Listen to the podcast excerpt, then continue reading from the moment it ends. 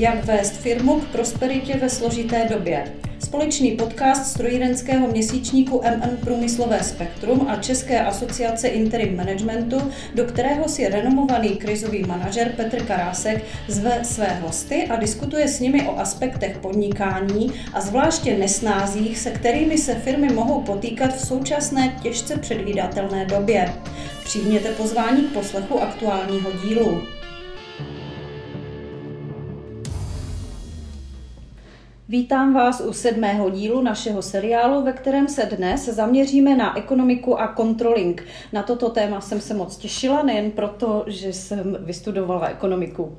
U mikrofonu sedí Jana Dronská a se mnou jako obvykle zkušený krizový manažer Petr Karásek. Dobrý den.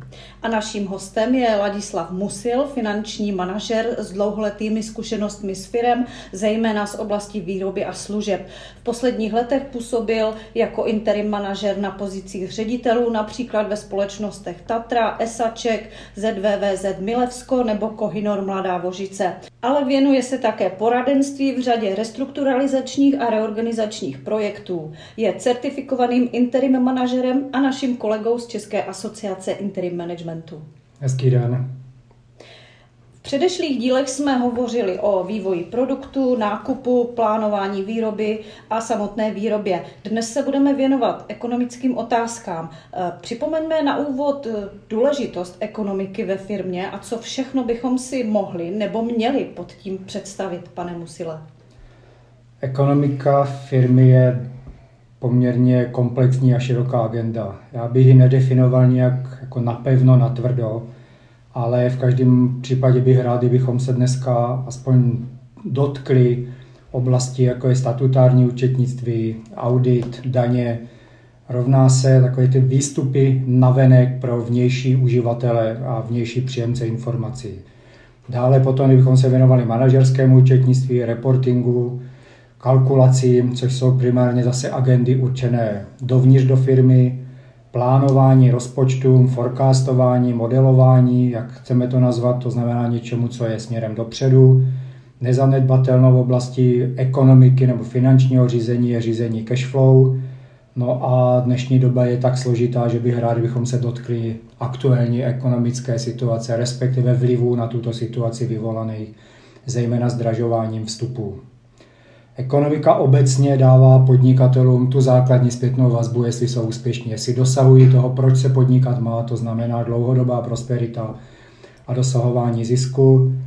A zejména ta vnitřní ekonomika nebo vnitřní controlling je dobrou zpětnou vazbou pro procesy a pro jejich zpětný vyhodnocení a o tom, jestli jsou dostatečně efektivní jsme si s kolegou Musilem, my jsme si připravovali to dnešní povídání, vlastně říkali o všech rolích ekonomiky v podniku a přesto dneska se budeme víc zaměřovat na ty role dovnitř firmy, protože pro řízení, ať už z pohledu vlastníka nebo z pohledu managementu, je vlastně důležité mít tu zpětnou vazbu, ten obraz, co se v té firmě děje, jestli jdeme podle plánu, nejdeme podle plánu. A to přitom nechceme nějak bagatelizovat to, že mm, každá firma musí být statutární účetnictví, to znamená být být navenek v souladu vlastně se zákony, předpisy eh, pro odvod daní a podobně. Z toho plyne, že ekonomika má v podstatě dva směry svých výstupů, dovnitř podniku a navenek. Čím se liší a co mají naopak společného? V jednom jsou společné. Čerpají ze stejných primárních dat, který generuje každá firma. Data vznikají každou vteřinou. Každým okamžikem se něco něco, něco eviduje o té firmě a právě jejich správný zachycení a správný zpracování je klíčovou a společnou úlohou obou těchto hlavních výstupů, na, do, na venek i dovnitř. Já bych řekl, že rozdílné je forma a rozsah zpracování těchto dat a jejich interpretace. Pro vnější uživatele jsou určena primárně data nebo informace z finančního nebo statutárního účetnictví, pro interní potřebu, pro všechny interní příjemce jsou to primárně výstupy z manažerského interního účetnictví. Já na to mám trošku jiný pohled, protože jediný z naší trojice jsem neekonom, jsem technik, takže já na to mám ten technický náhled trošičku. S tím, že já si vlastně představuju, že jsem tím pilotem v kabině letadla, mám před sebou tu palubní desku, na který je 50 různých přístrojů, který mě vlastně signalizují, jestli jaký výšce letím, jakou rychlostí letím, jak jsem daleko od nějakých kritických hodnot, kolik mám v nádrži paliva a podobně. Takhle já si vlastně představuju službu ekonomiky, respektive výstupu v podobě nějakého kontrolingového, reportingového výstupu pro manažerské řízení firmy. Abych mohl řídit letadlo, potřebuji mít tu palubní desku abych mohl řídit firmu, tak já potřebuji mít vlastně nějaký údaje o tom, co se v té firmě děje. A protože e, většinou se zabývám firmama, které jsou v takových krizových situacích, tak já ty informace potřebuji mít rychle. Ještě tady v dalších tématech budeme mluvit o rychlosti versus přesnosti e, těch výstupů. A já tady vlastně v tuhle chvíli pro to řízení preferuju výstup rychlý, abych mohl rychle zareagovat e, před tím výstupem přesným, ale tím nechci spochybňovat to, že zejména pro to statutární účetnictví ty přesné výstupy jsou třeba. A to je přesně, to je přesně ukázka toho, že to vnitřní, to manažersky musí reagovat na tu potřebu. A je-li potřeba krizová, je-li to okamžitý řízení, nechci říkat přežívání ze dne na den, ale řízení v krátkém horizontu, o to rychlejší, o to přesnější a o to, o to možná méně akurátní, ale o to rychlejší musí být ty data.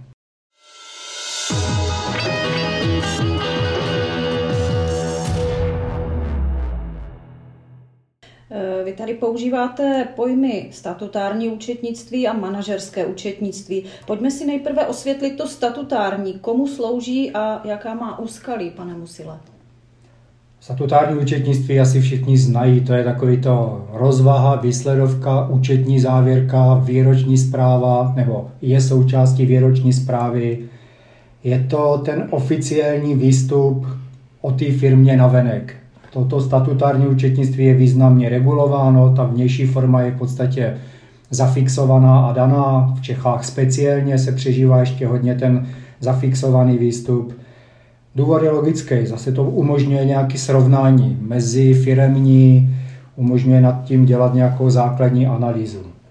Je to klíčový nástroj pro komunikaci firmy s tím okolím, se zákazníky, s dodavateli, s komerčními pojišťovnami poskytující úvěrový rámce nebo kreditní rámce pro tyto dodavatele, s bankama, s nebankovními věřiteli, se státem, protože jsou základním vstupem pro daně, nebo třeba pro prokázání nároku na nějaké dotace, pobídky.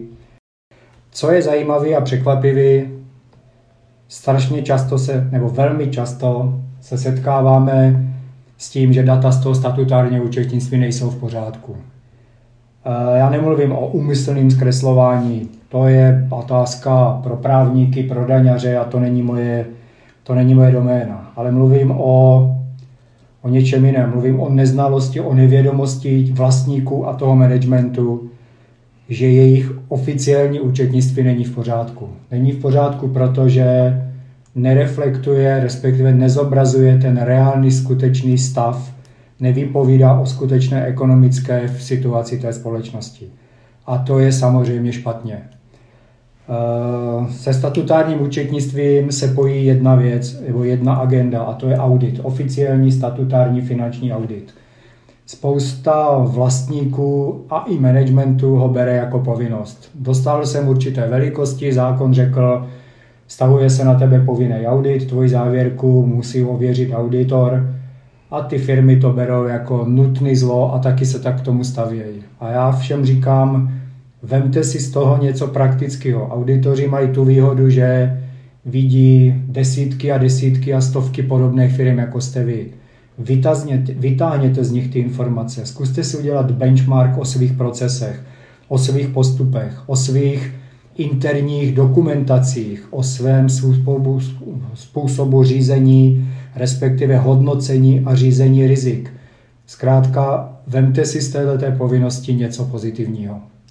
Když jsme s kolegou Musilem diskutovali o tomto tématu, tak vlastně já jsem přemýšlel o praktických příkladech toho, kdy, aniž by došlo k nějakému trestnému činu, kdy to účetnictví vlastně nezobrazuje ten stav ty firmě eh, věrně, reálně. Eh, často se setkáváme s tím eh, v těch firmách, zejména strojírenských výrobních, že nejsou odepisovány výkony na zakázky. To znamená, eh, že do ty zakázky se nedostanou konkrétní informace o tom, kolik materiálu na ně bylo spotřebováno, kolik hodin bylo provedeno a pak vlastně na, na základě nějakého podnětu, většinou z účtárny, se to za dva, za tři měsíce do, dotahuje a pak už nikdo neví, jestli se to, ten výkon byl na zakázku A, B nebo C. To znamená, vlastně tímhle tím dochází ke zkreslování třeba jenom v tom příkladě těch zakázek. Takže to je příklad toho, kdy vlastně to účetnictví nevypovídá přesně o tom, co se děje. No, kdyby to byly dva, tři měsíce, my jsme se setkali s situacemi, kdy to byly dva, tři roky, firma tvrdila, co má všechno v majetku, banky věřili tomu, že to mají v majetku a pak se zjistilo, že ta kasa je, respektive ta, ten majetek v podobě těch zásob je prázdný a ten tam není. A to je pak velký překvapení. Tak a teď to manažerské účetnictví. E, pro koho je určené, v jaké podobě a co je tím výstupem? Ten jeho název to vlastně definuje. Ono je určeno pro vnitřek té firmy, pro management té firmy. Na rozdíl od toho statutárního účetnictví tak z pohledu své formy a z pohledu obsahu vlastně není vůbec regulováno. Je to, je to interní systém, měl by být nastavený v podobě, ve struktuře, v obsahu, který reflektuje potřeby té firmy, potřeby toho příjemce té informace. Jestli je tím příjemcem vlastník malé firmy, který zastává veškeré role managementu, anebo je to velká korporace, která má strukturovanou, eh, rozvinutou strukturu řízení, je to vlastně jedno, ale je to určeno dovnitř. Zejména u těch malých a středních firm překvapivě často narážíme na to, že firmy se řídí podle toho statutárního účetnictví. To je zkrátka, to je zkrátka špatně, dlouhodobě to je neudržitelný, protože statutární účetnictví je, je hodně statický, je hodně zaměřený na roční závěrku, na roční vyčíslení efektu, na roční daně a, a rok je z pohledu řízení firmy strašivě dlouhý. Vlastníci říkají, že na to nemají čas, že to je obtěžující, že to budou radši řešit, řídit eh, pohledem z okna, v rozhodnutí na základě předchozí zkušeností. Ano, spousta věcí se dá rozhodnout správně, intuicí, zkušeností, ale dlouhodobě a zejména od určité velikosti ten systém sběru a vyhodnocování dat musí být zavedený, protože dlouhodobě ta intuice nefunguje. No, já zase se vrátím k tomu svýmu příměru s tím letadlem. Eh, když, eh, bude, když někdo poletí za krásného počasí v nějakým eh, větroni nebo malým sportovním letadle, tak asi je schopen i bez těch přístrojů se orientovat a pravděpodobně i bezpečně přistát. Nicméně, když si představíte, že sedíte v kokpitu obrovského letadla, nějakého velkého jumbo, jumbo jetu, a kolem vás je mrak a mlha, nevidíte z kabiny nic, eh, pocity žaludku vám nenapovídají, jestli klesáte nebo stoupáte, tak se prostě bez ty palubní desky neobejdete. Eh, to znamená, to je vlastně výsledek toho, jestli se dá eh, řídit ten podnik intuitivně, anebo jestli k tomu potřebujete nějakou sadu základních informací, v tomto případě teda výstupu z toho manažerského účetnictví. A teprve na základě těch výstupů já jsem schopen to letadlo, respektive v tuhle chvíli tu firmu řídit. Když přicházíme do, do těch zejména menších a středních firm, tak často se stává, že vlastně, když chceme eh, rychlé výstupy z eh, toho účetnictví, jak dopadl předchozí měsíc, tak eh, často slycháme odpověď, počkejte po 25. až účtárna zpracuje podklady pro DPH, tak my se potom podíváme na to, abychom vám zpracovali tabulky nebo výstupy pro manažerskou potřebu. My naopak říkáme, ne, chceme třetí, čtvrtý, pátý kalendářní, pardon, pracovní den Eh, dalšího měsíce chceme ty manažerské výstupy pro to, abychom tu firmu mohli řídit, abychom věděli, co se za ten předchozí měsíc v té firmě stalo a eh, na základě toho mohli udělat ještě nějaké rychlé opatření. Kdybychom měli čekat do 25. tak vlastně další měsíc je eh, pryč a my vlastně ztratíme dva měsíce nějakou špatnou činností. Takže z tohoto pohledu je potřeba Eh, pro to manažerské účetnictví zvolit míru přesnosti. My nepotřebujeme úplně detail, ale potřebujeme zvolit i tu míru ty rychlosti. No a jak, jak to je? Uvědomují si firmy eh, tuto roli? Jak to vidíte z praxe? Je to složitý, je to případ od případu. Já bych řekl, že z rostoucí velikosti firmy si to uvědomují, ale zejména firmy malé a střední pořád eh, preferují takový ten, ten, ten pocit rozhodování nebo způsob rozhodování na základě té intuice. Eh, a když už se k nějaké formě vnitřního reportingu přikloní, tak tam převažuje takový ten přístup. Eh, reporty jsou věci financí, za, za správnost a přesnost těch čísel odpovědný finanční ředitel, účtárna, což je úplně, což je úplně úsměvný, controlling, ale my se jim snažíme vždycky říkat, není to tak. Je to zodpovědnost těch, kdo s tím kdo s těma datama pracují, protože pro ně vznikají, jim mají sloužit k jejich řízení, k řízení jejich biznisu. A ekonomové v tomto případě z pohledu toho statu, z toho, toho manažerského reportingu mají být, zní to hezky, ale to je opravdu ten cílový stav, partner, oponent, interní konzultant, eh, to znamená spolupracující toho manažera a ne rutinní dodavatel informací, který mu v mašličce nebo dneska v nějakém reportu poslané Excelem eh, předal. Já bych tady eh, ještě zmínil jednu věc, a to se týká vlastně přesnosti, respektive těch primárních dat. Kolega tady naznačil, že vlastně jak manažerský, tak statutární účetnictví čerpá se stejných primárních dat. Často, když do těch firm přicházíme, tak my si musíme nejdřív ověřit, jestli ta primární data jsou v pořádku. To znamená, jestli sbíráme data správně, jsem před chvilkou zmiňoval ten příklad odepisování eh, spotřeby na zakázky, jak je to s rozpracovanou výrobou a podobně. Eh, často jsme se setkali s tím, že i mm, renomované poradenské firmy, které tam vlastně do ty firmy pošlou své mladé, řekněme, spolupracovníky, takže oni si vezmou výstupy z informačního systému nebo z účetnictví a na základě nich zpracují nějaký obrázek o stavu věci ale neskontrolují si, je, jaký je rozdíl mezi skutečným stavem a těmi primárními daty, které do toho účetnictví, do toho informačního systému jsou vkládány. To znamená, to je první věc, že si musíme ověřit, jestli ten informační systém je naplněn správnými daty. Kdybychom dělali rozhodnutí bez toho ověření, tak by to bylo velký riziko. A pane Musile, jak si lze ověřit správnost těch primárních dat? Hmm. Eh, já dlouhodobě zastávám názor, že správnost dat si ověříme pouze a jenom jejich používáním. Neustálým využíváním, zpětnou vazbou eh, toho, kdo ta data užívá, tomu, kdo je generuje, tomu, kdo je připravuje, tomu, kdo je eh, analyzuje a navrhuje z nich něco. Je to klasický kolečko, chcete-li použít to PDC a jednou to vytvořím, pak to použiju, pak, si, pak to zreviduju a, a reaguju na to nějakou lehkou modifikací. A může v tom na pomoci nějaký dobrý informační systém, nebo naopak, jaká jsou tam rizika? No z definice by měl, když se dobře pojme jeho implementace, tak určitě to přináší obrovskou úsporu, respektive obrovská zdroj dat a informací, ale na druhé straně informační systém je jenom nějaký mix nějakého hardwareu a softwaru.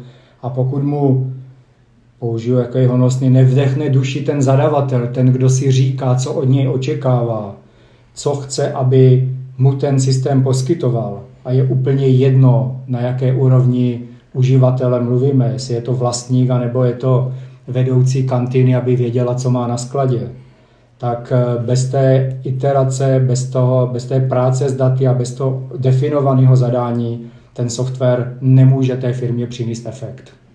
Bych možná tady eh, zjednodušil to, že ten informační systém eh, musí, mít, musí být nastaven tak, aby byl v souladu s těmi skutečnými procesy v té firmě. Nemůže jít svým způsobem jinak. A za druhý, e, musíme mít dobrý vstupní data. Informační systém já chápu jako kalkulačku, když do ní dám špatný vstupní data, tak ten výsledek bude taky špatný. Nicméně z praxe tady vidím jedno nebezpečí, že v řadě firm e, se používá dvojí evidence. To znamená, eh, řada těch eh, lidí si vede svoji evidenci někde v Excelu nebo možná někde ještě na skladových kartách nebo v nějakým sešitu a pak eh, druhou evidenci jakoby oficiální má v tom MRP systému. A to si myslím, že je špatně, protože vždycky dojde k rozporu mezi těmi dvěma databázemi a pak se hledá, jestli správná data jsou v informačním systému nebo v tom sešitu. To znamená, první, co je, že my chceme, aby ta data byla správná v tom informačním systému a tím pádem i většinou ty sešity nebo ty Excely se snažíme eh, těm lidem sebrat nebo zrušit.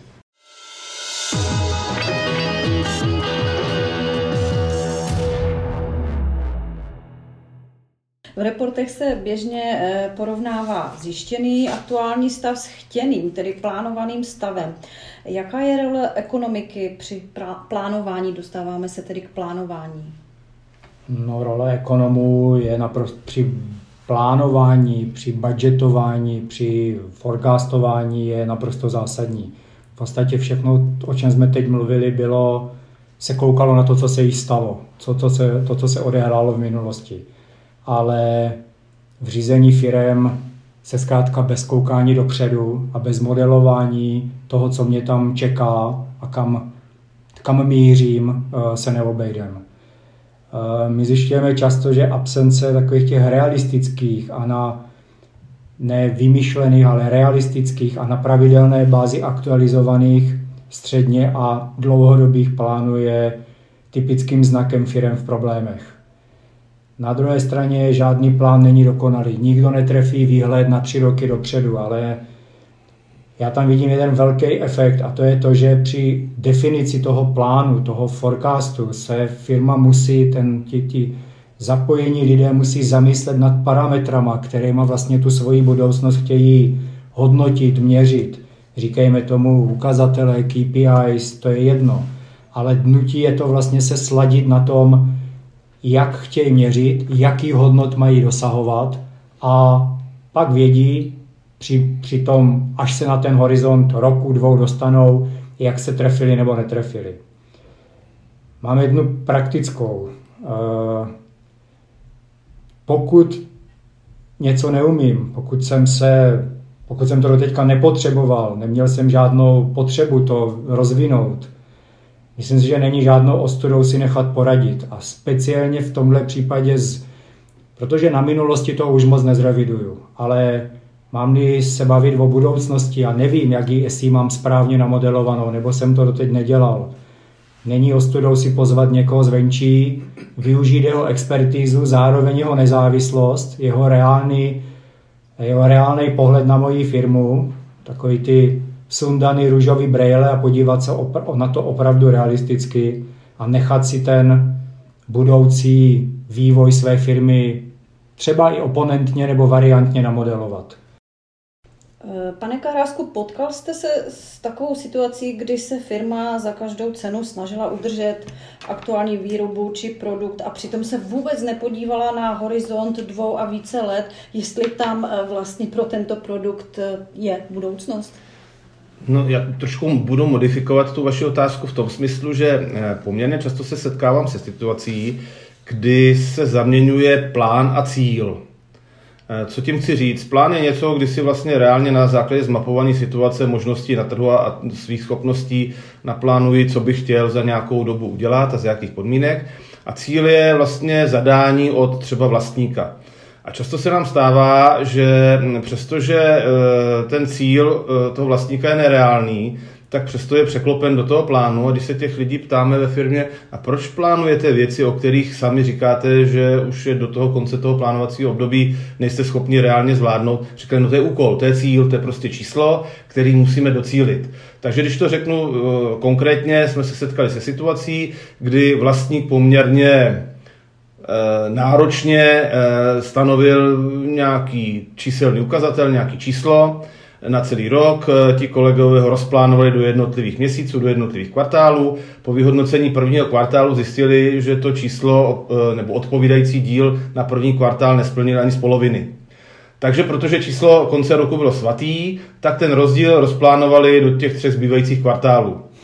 Eh, další pololetí nebo v pololetí udělali to, že zase zjistili skutečný stav. Zase tam byl obrovský rozdíl, ten byl ještě větší než v tom prvním kvartále a ten rozdíl rozpočítali mezi ten třetí a čtvrtý kvartál.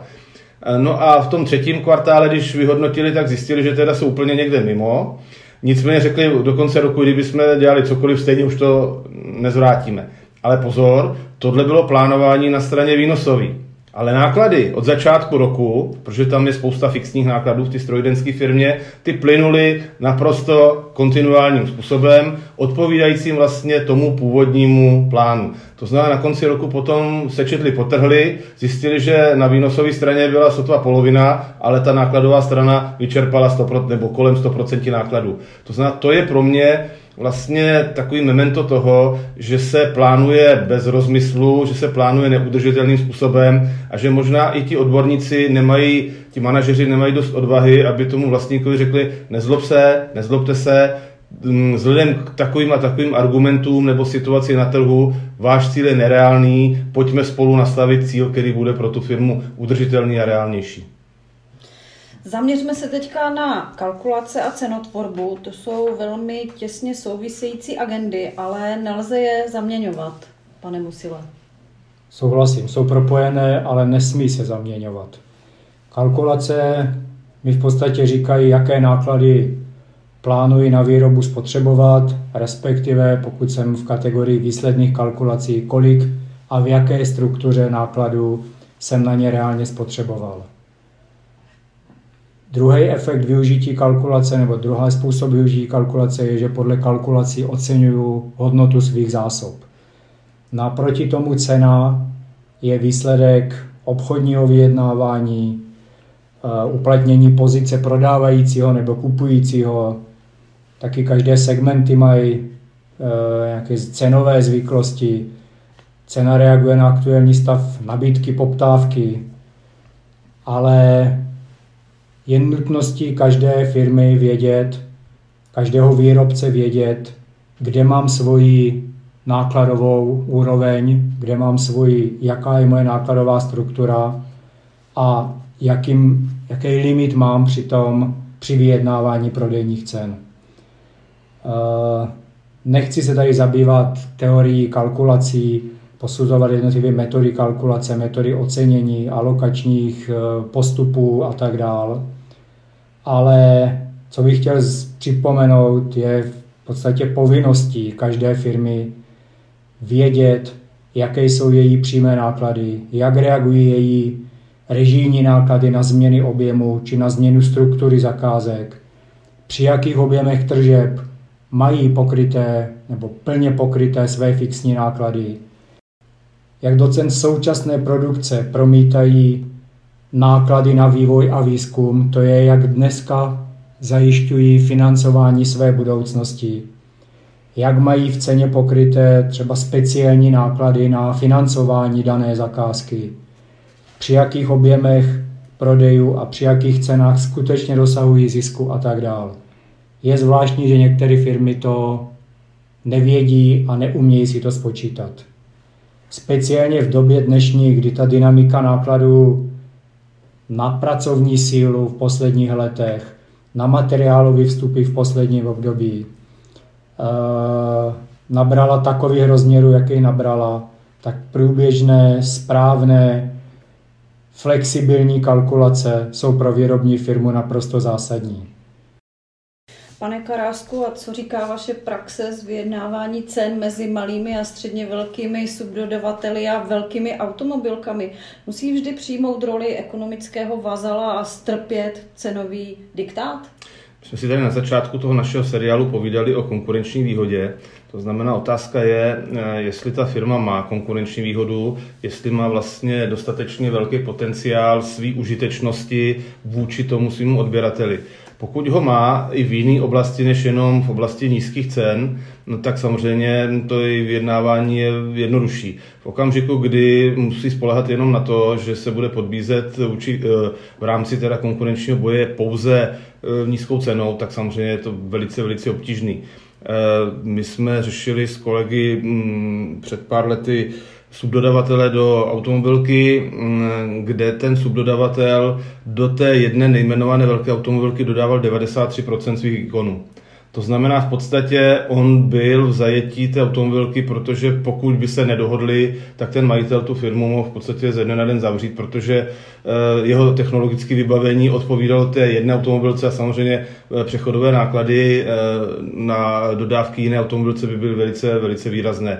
To znamená, pokud je v takovýchhle kleštích, tak to asi nemá řešení. To znamená, eh, ta situace mm, vyjednávání cen s těmi velkými silnými korporacemi eh, odvisí od toho, jak dalece si eh, ten dodavatel na začátku vybudoval svoji strategii, na jakou, na jakou konkurenční výhodu ji vlastně postavil a jakým způsobem si tu konkurenční výhodu od začátku vlastně udržoval a rozvíjel.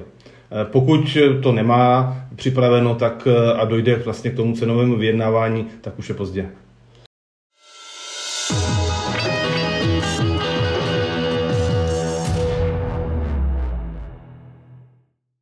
No a máme tady ještě jiný nešvar. Občas slyšíme od firm, že jim zákazníci nezaplatí dobré ceny a oni pak nemají, jak uhradit svoje režijní náklady. To by samo o sobě mělo být varující, ne? To je naprosto zásadní problém, protože samozřejmě z důvodu nevyrovnané vyjednávací pozice, z, důvodu takových cenových diktátů ze stran třeba obchodních řetězců, z důvodu poklesu poptávky, poklesu aktuálních dostupných zakázek, jsou firmy pod tlakem a vědí, že za danou cenu ne, nepokrejí a neuhradí všechny svoje náklady anebo nerealizují dostatečný zisk. Přesto takové kontrakty opakovaně a dlouhodobě uzavírají. To nemůže dopadnout dlouhodobě dobře, protože ty zdroje v jeden okamžik eh, zkrátka dojdou a vyschnou. Ale je to zase otázka počítání a otázka opravdového znalosti svých nákladů a schopnosti propadnout ty náklady a propočítat ty náklady do kalkulaci. Nelze, nelze říkat, že je špatně v okamžiku, kdy firma má dostatečný objem zakázek a dokáže v něm rozpustit veškeré své režijní náklady, vygenerovat dostatečný zisk a dostane se k potenciálně nové zakázce, tak nelze říct, že je špatně na ní aplikovat agresivní cenu, a dát tu, tuto zakázku získat za cenově jiných, v tomto případě očividně nižších eh, cen. Protože to dělám s vědomím, že už mám to, co v té firmě potřebuji uhradit, eh, uhrazeno jinými zakázkami.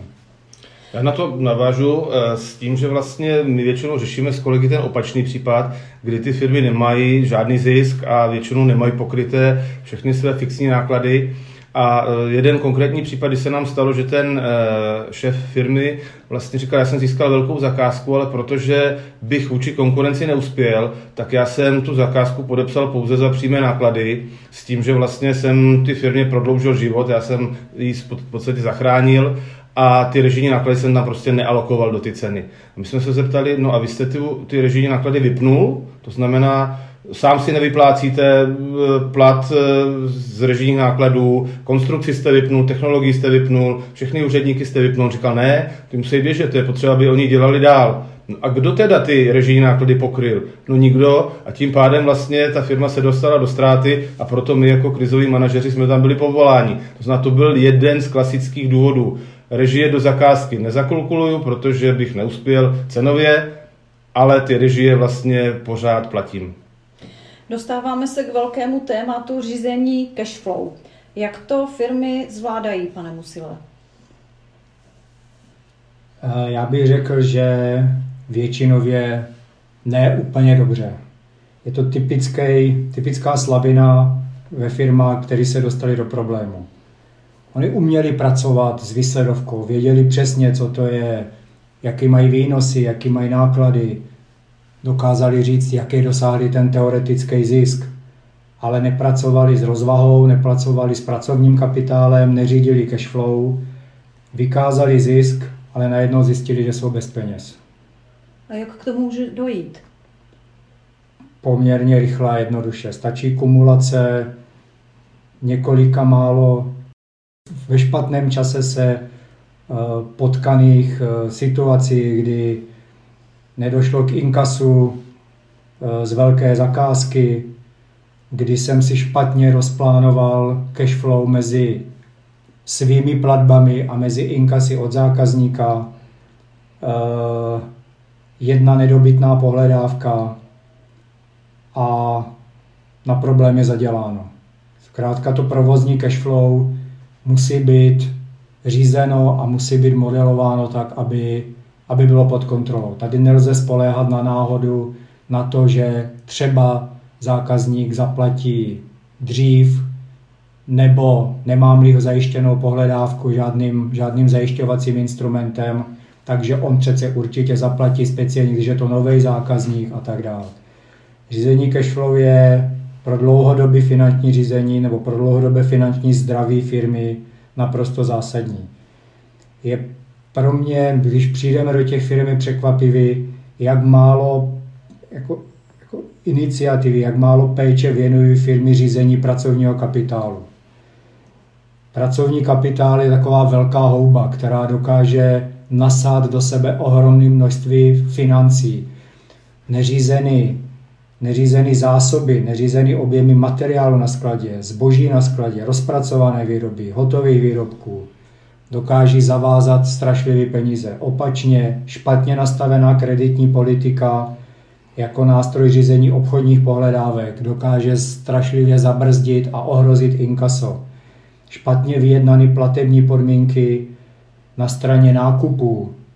To všechno jsou agendy, které můžou zásadně ovlivnit potřebu zdrojů a pokud se neplánují, neřídí, tak to většinou uh, nedopadne úplně ideálně.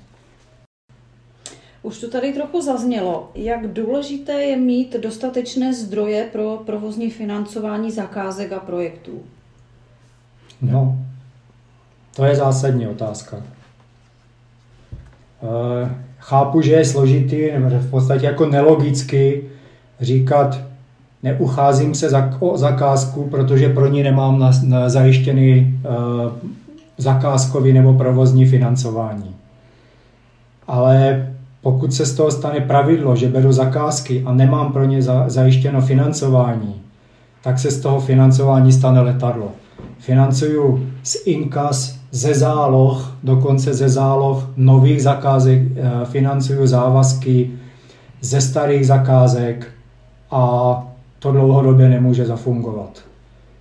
Není, pokud nejsem schopen si zajistit vůči svým zákazníkům, já to nazvu důstojný platební podmínky, tak zase je otázkou, jestli do takových obchodních vztahů jít. Já to jenom doplním. Eh, my často těm majitelům těch eh, menších středních firm říkáme, nebuďte záložnou pro velké firmy, které od vás odebírají, protože vy umíte dobře obrábět, vy umíte dobře svářet, eh, vy umíte dobře konstruovat ty stroje, ale vzhledem k vaší velikosti, vaše schopnost získat levné peníze vůči schopnosti získat levné peníze vašeho velkého odběratele je mnohem menší tak nesoutěžte s ním na tomhle poli, protože on tu schopnost má. Vyjednejte s, tím, s ním to, že vy jste dobří ve svém oboru, vy jste experti ve svém oboru, ale nejste experti na profinancování velké firmy. Já vím, že to je strašně složitý. Na druhou stranu ehm, většina firm, který skončí nám v oblasti krizového řízení, tam skončí kvůli nedostatečnosti v oblasti cash flow a právě proto, že si nedokázali vůči svým velkým silným odběratelům vyjednat, jak říkal kolega, důstojný, důstojný platební podmínky. Dneska větší splatnost než 30 dnů je opravdu pro malé a střední firmy smrticí. A to samozřejmě se bavím o splatnosti finální splátky, nikoli o průběžném profinancování třeba dlouhodobějších zakázek.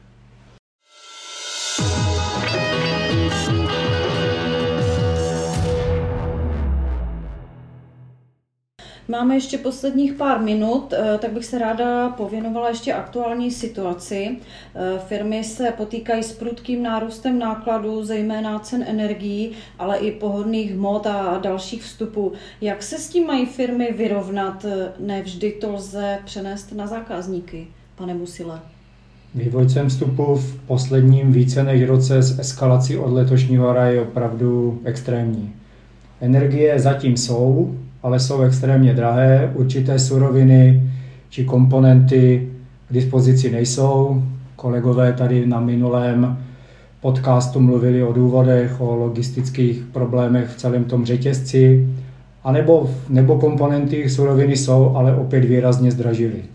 Je jasné, že ne každá firma dokáže kompletně změny ve svých vstupech, nárůsty cen ve svých vstupech dokáže propsat a přenést do svých prodejních cen.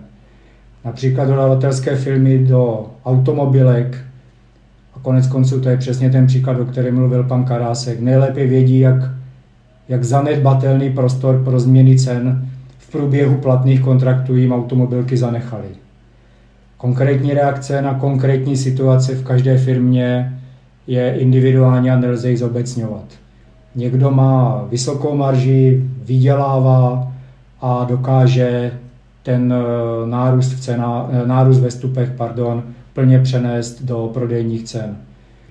Někdo prodělává na současné produkci, ale byl zodpovědný v minulosti, nechal zdroje ve firmě, má základ, má kapitál a může si dovolit a zvládne nějaké přechodové období uh, překonat.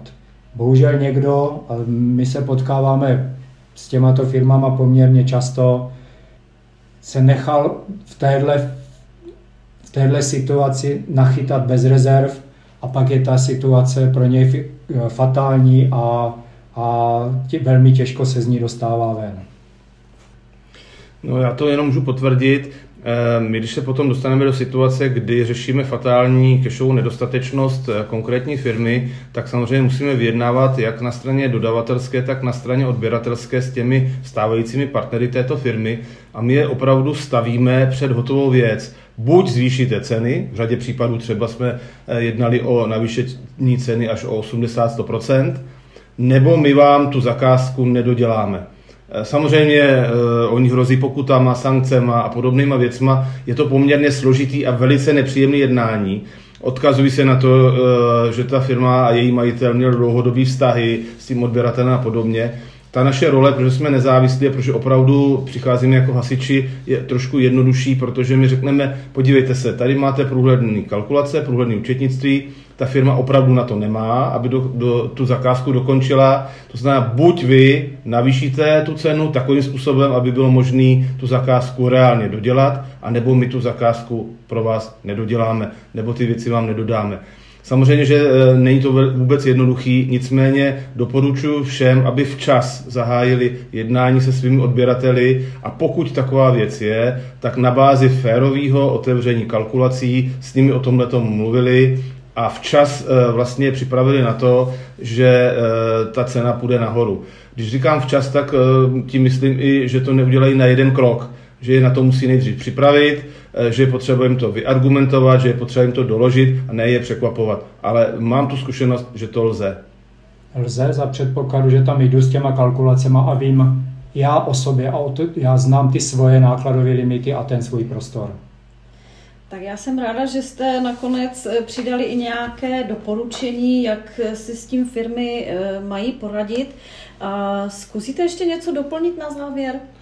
No tak já si myslím, že mm, ta naše celá série byla pojmenována jak vést firmu k prosperitě, zejména ve složité době, takže e, my jsme nechtěli jenom tak primárně mluvit o takových obecných úsporných opatření, že si snížíme teplotu v kancelářích o 2 stupně Celsia a podobně, o propouštění zaměstnanců, o odkládání investic a podobně, ale chtěli jsme spíš e, se zaměřit na ty procesy, jak tu firmu držet finančně pod kontrolou, e, jaký zkušenosti z toho vlastně lze aplikovat a zejména o tom, aby eh, ta opatření, která manažeři nebo majitelé těch eh, menších a středních firm se rozhodnou aplikovat, aby aplikovali včas protože ta doba je dneska hodně rychlá, hodně hektická. Jak jsme tady před chvíli říkali, ty vstupy se mění poměrně drasticky a rychle a e, nechceme, aby naše e, firmy, české firmy, e, končily v rukách krizových manažerů. My budeme mnohem raději jako krizoví manažeři řešit rozvoj těch firm, rozvojové změnové projekty, než projekty záchrany firm z insolvence. A možná ještě jedna poznámka bez zapojení a bez zásadní role vlastníku a managementu to nepůjde. Stále častěji slyšíme volání po, o pomoc státu. Ano, stát může pomoct, některé individuální firmě pro její konkrétní situaci pomůže třeba významně, ale stát není schopen zachránit celou ekonomiku, respektive celý český průmysl. Takže přemýšlet, hledat řešení, modelovat dopady toho řešení, do, modelovat dopady všech možných vnějších i vnitřních opatření. To je role finančního nebo ekonomického managementu a to je jeho příspěvek k tomu, jak pře, překonat tohleto období. Bylo by fajn končit nějak optimisticky, ale v této složité době to není snadné. Na druhou stranu čeští manažeři a české firmy mají velkou schopnost eh, problémy zvládnout. Děkuji našim hostům, kterými byli Petr Karásek a Ladislav Musil. Děkuji za váš čas a posluchačům za pozornost. Mějte se hezky. Děkuji za pozvání. Naschledanou příště.